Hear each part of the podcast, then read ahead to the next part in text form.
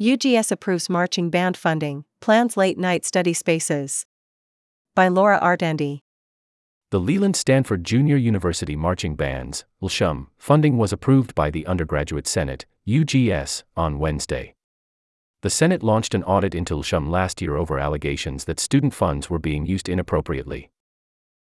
Funding was approved on the condition that LSUM accept a number of recommendations from UGS, Many focused on improving the handling of funds by the band.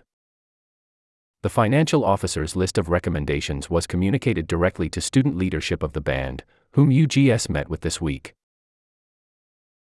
I think they are more or less all right accepting those recommendations if it means they can receive future funding, said Senate co chair Diego Kagurabadze 25. The UGS did not decide whether they would make the list of recommendations publicly available.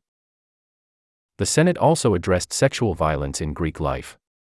Senator Don Royster 26 met with Fraternity and Sorority Life Associate Director Christopher Carter to discuss training sober monitors more thoroughly and studying how cases travel to the Title IX office. After Royster shared updates from her conversation, Senator Ivy Chin 26 proposed a plan to create more spaces for students to study late at night, including keeping areas of libraries open from midnight through 8 a.m. on weekdays. According to Chen, Vice Provost of the Academic Council Michael Keller requested that a minimum of 40 students express interest before further planning commences.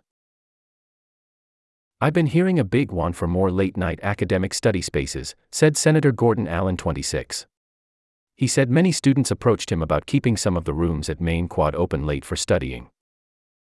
Senate co chair Ritwik Tati 25 shared information about an in progress resolution to increase the Frosh resident assistance stipends.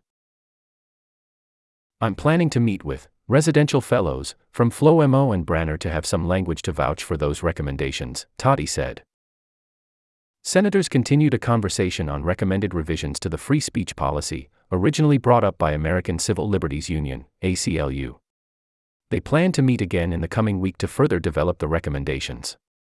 Senators also floated the idea of creating a How to Organize guide that would include safety tips and doxing tips for students who want to organize. The Senate closed with plans for Democracy Day, an academic holiday that occurs annually at Stanford on Election Day. The UGS is committing up to $2,000 in our discretionary funds, particularly for the Rock the Vote concert on Monday, November 6, Kagurabadze said.